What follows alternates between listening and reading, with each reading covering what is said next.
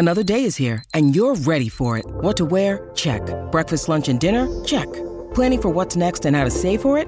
That's where Bank of America can help. For your financial to-dos, Bank of America has experts ready to help get you closer to your goals. Get started at one of our local financial centers or 24-7 in our mobile banking app. Find a location near you at bankofamerica.com slash talk to us. What would you like the power to do?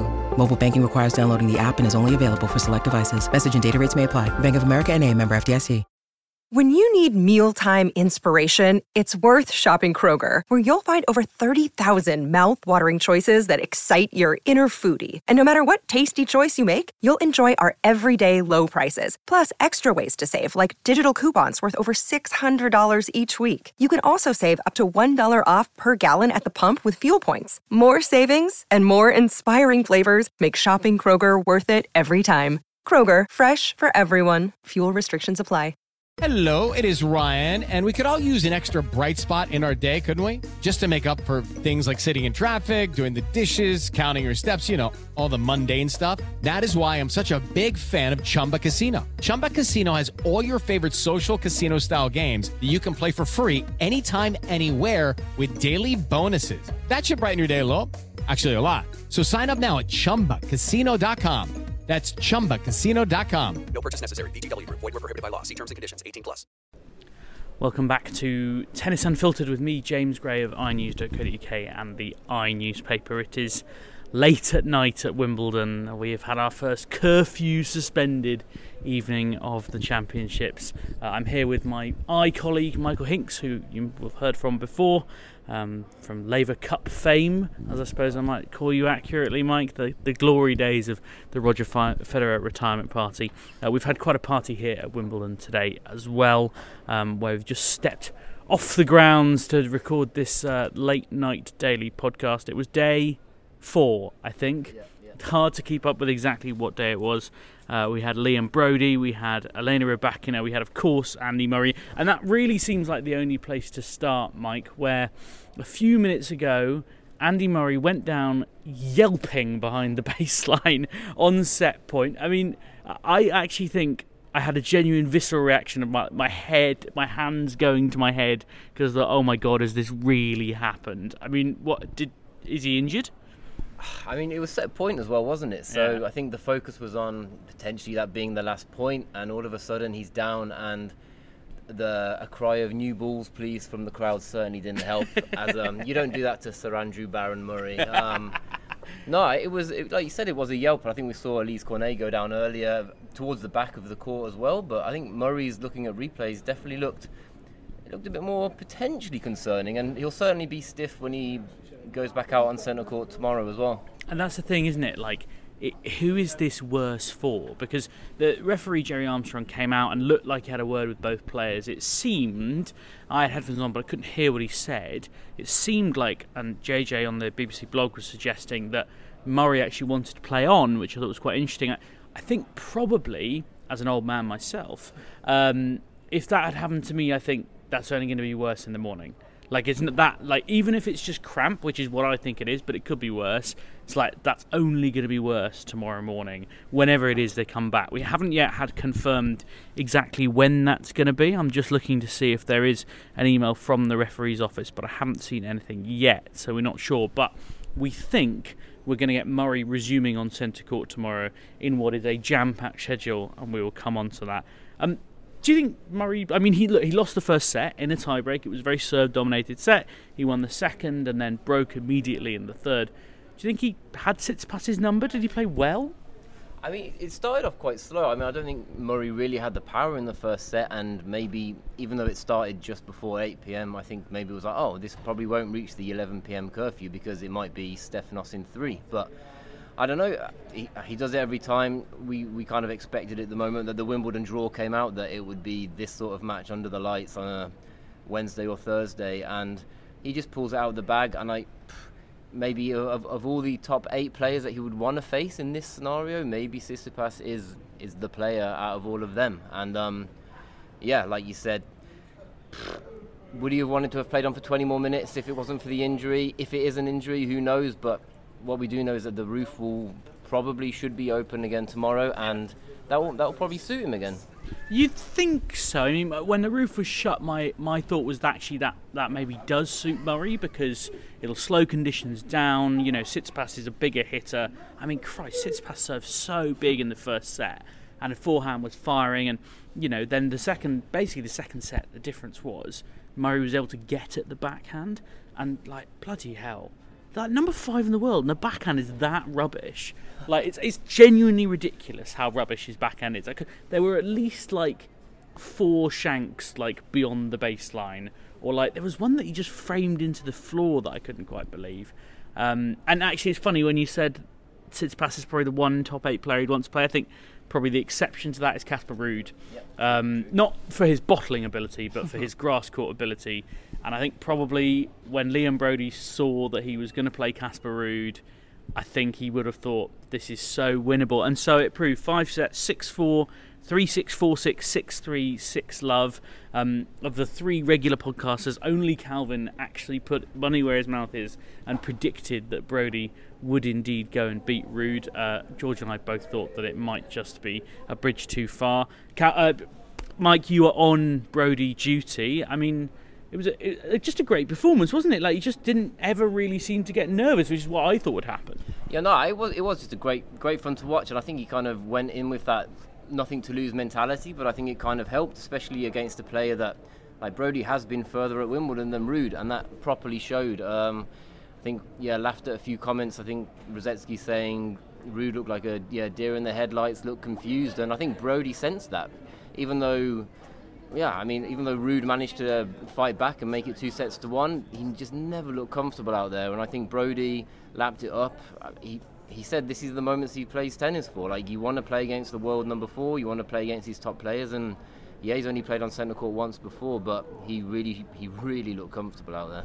I think that is the thing as well. Like I was saying it a couple of times to people watching the match, like looking at Liam Broady's game, like he doesn't really have anything. Like you're like, oh, what? How does Liam Broady win matches? And it's like, well, it just sort of does. Like he's left-handed, which, as you know, is cheating in tennis.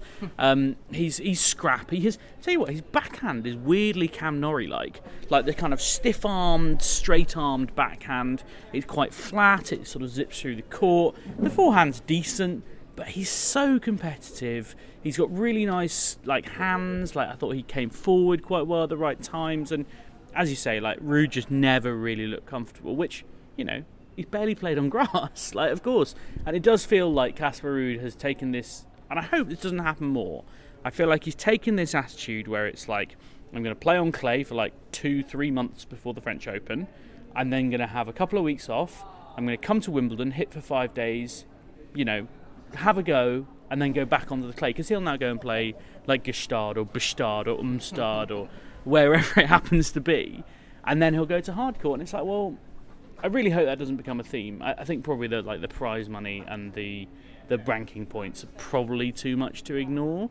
Um, like you know, if you take someone like I don't know, even like Stefano Tsitsipas, like who picks up a lot of grass court points because he, he plays quite well. Um, I think that probably is is worthwhile. It's worth also mentioning that the slip that you mentioned, Mike. Like Tsitsipas had a couple of slips um, Cornet had a really bad slip. Like it looked, I couldn't believe she carried on. Like her knee, like was basically just she's already held together with tape, but like deep behind the baseline. I guess it's just what happens like in the first week of Wimbledon. I, I know you have good sources in the the grounds team who think that players just forget how to walk on grass, right? well, yeah, and I think. Yeah, and said said ground staff member would probably point out towards the back of the court, like especially it's when these players are going really far back to defend, and that is actually quite often where these slips occur. If you see where Cornet fell, especially like, I'm pretty sure it, it, was pretty far back. So, you know, yeah, you can. It's it's grass. It's a slippery surface. It's naturally slippy, and we've seen it. We have seen it time and time again, and it's not as controversial maybe as it was a few years ago. And I know Serena made a bit more of a song and dance about it back then, but yeah, grass is grass, and I think you have to prepare for it and Yep, let's see how Murray fares tomorrow. I like what uh, Venus said something quite similar, really, where she was like, "It's like it's an inherently slippery surface. Like you, you know, you're going to fall over on it sometimes." And she was obviously gutted to to have done her knee on it, basically. But it does happen. Um, I wonder if there are any other results maybe that you wanted to, to note, Mike, from around the grounds. The, the Vekic Stephens match, incidentally, on number one, I watched the last set of, and it was a brilliant match. Um, Stephens got within two points of winning it. Um, but uh, then Donna Vekic fought back. She served brilliantly in the final set.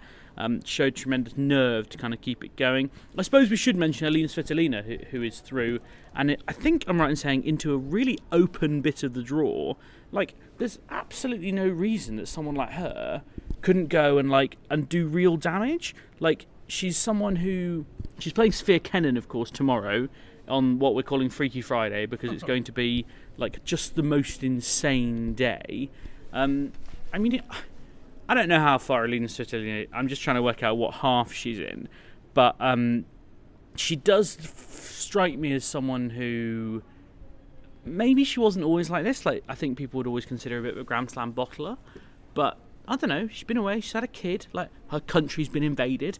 She's started a foundation, and I don't know. Like that change. All of those things change you in a way, and I wonder if like that added perspective of just being like, this is not the most important thing.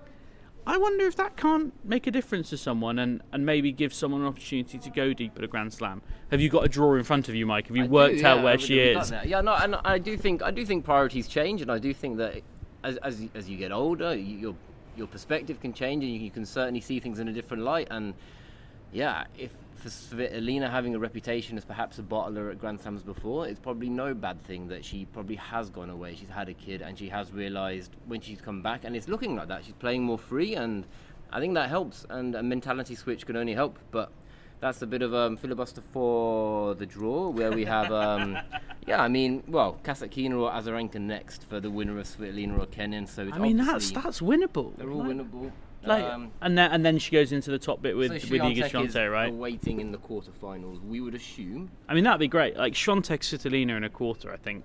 I mean, there's a few. Swiatek, Sh- Azarenka would also have a few storylines to it, which would be nice. I mean, Swiatek, Kenin as well. If she continues, what is her great run? Um, there's a lot going on there. Uh, we should briefly just look ahead to tomorrow. As we mentioned, it, it's going to be a wild day. Uh, it's just been confirmed that Andy Murray is a not before 3 p.m. second on centre court. I mean, that does mean he potentially has to play again on Saturday. I guess it, it, whoever wins that match will get a late start on Saturday. But Carlos Alcaraz, Alexandre Muller is first on. I mean, that will be straightforward. Uh, famous last words, but Alcaraz is going to win that in straight sets.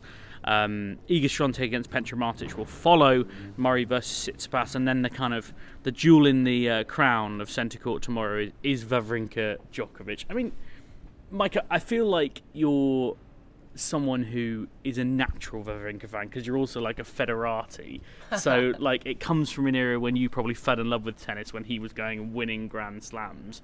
It's just great to have him back in a big match, isn't it? Yeah, I mean, I think, and what was great about his Grand Slam triumphs were just how much more unexpected they were. Like, especially in that era, we look back on Murray being a three-time winner. So is Wawrinka, and he's just a great player to have and a great character to have still at 38 playing. And if you, yeah, go find some quotes on what he said about Djokovic today, just because he was just like, "Have you seen him play?" When he was basically asked about whether I can, whether he can beat him, and he was just like, he said he has zero chance to win Wimbledon, and he just, he said he doesn't really stand a chance against Djokovic, but.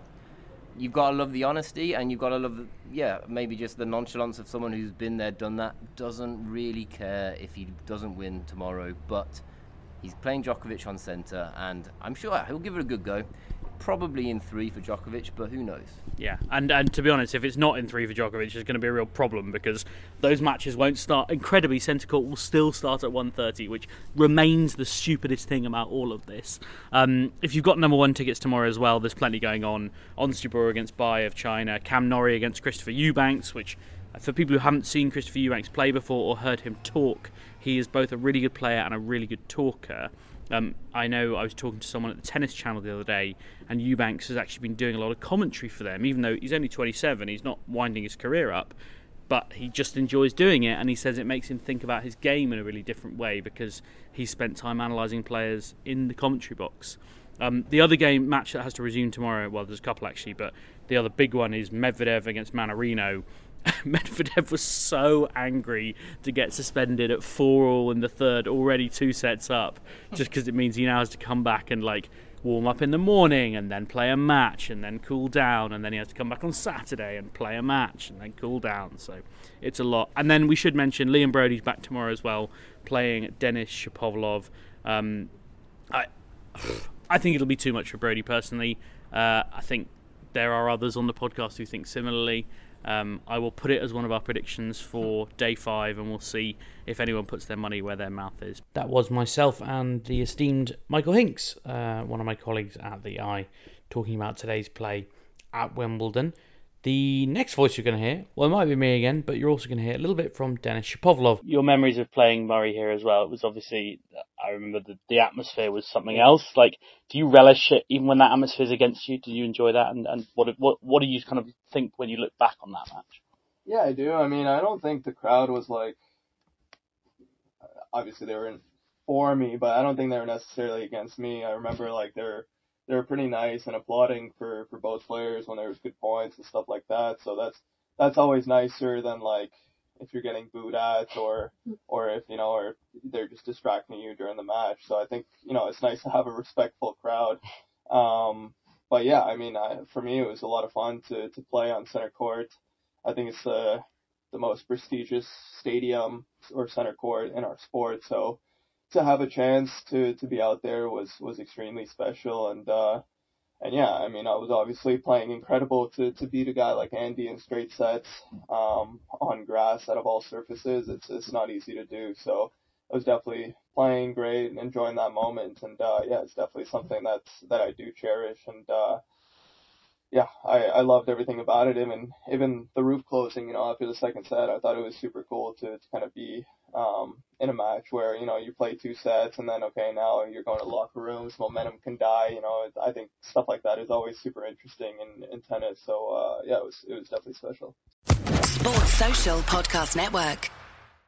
Hello, it is Ryan, and I was on a flight the other day playing one of my favorite social spin slot games on chumbacasino.com. I looked over the person sitting next to me, and you know what they were doing? They were also playing Chumba Casino. Coincidence? I think not. Everybody's loving having fun with it. Chumba Casino is home to hundreds of casino style games that you can play for free anytime, anywhere, even at 30,000 feet. So sign up now at chumbacasino.com to claim your free welcome bonus. That's chumbacasino.com and live the Chumba life. No purchase necessary. Group. Void were prohibited by law. See terms and conditions. 18 plus.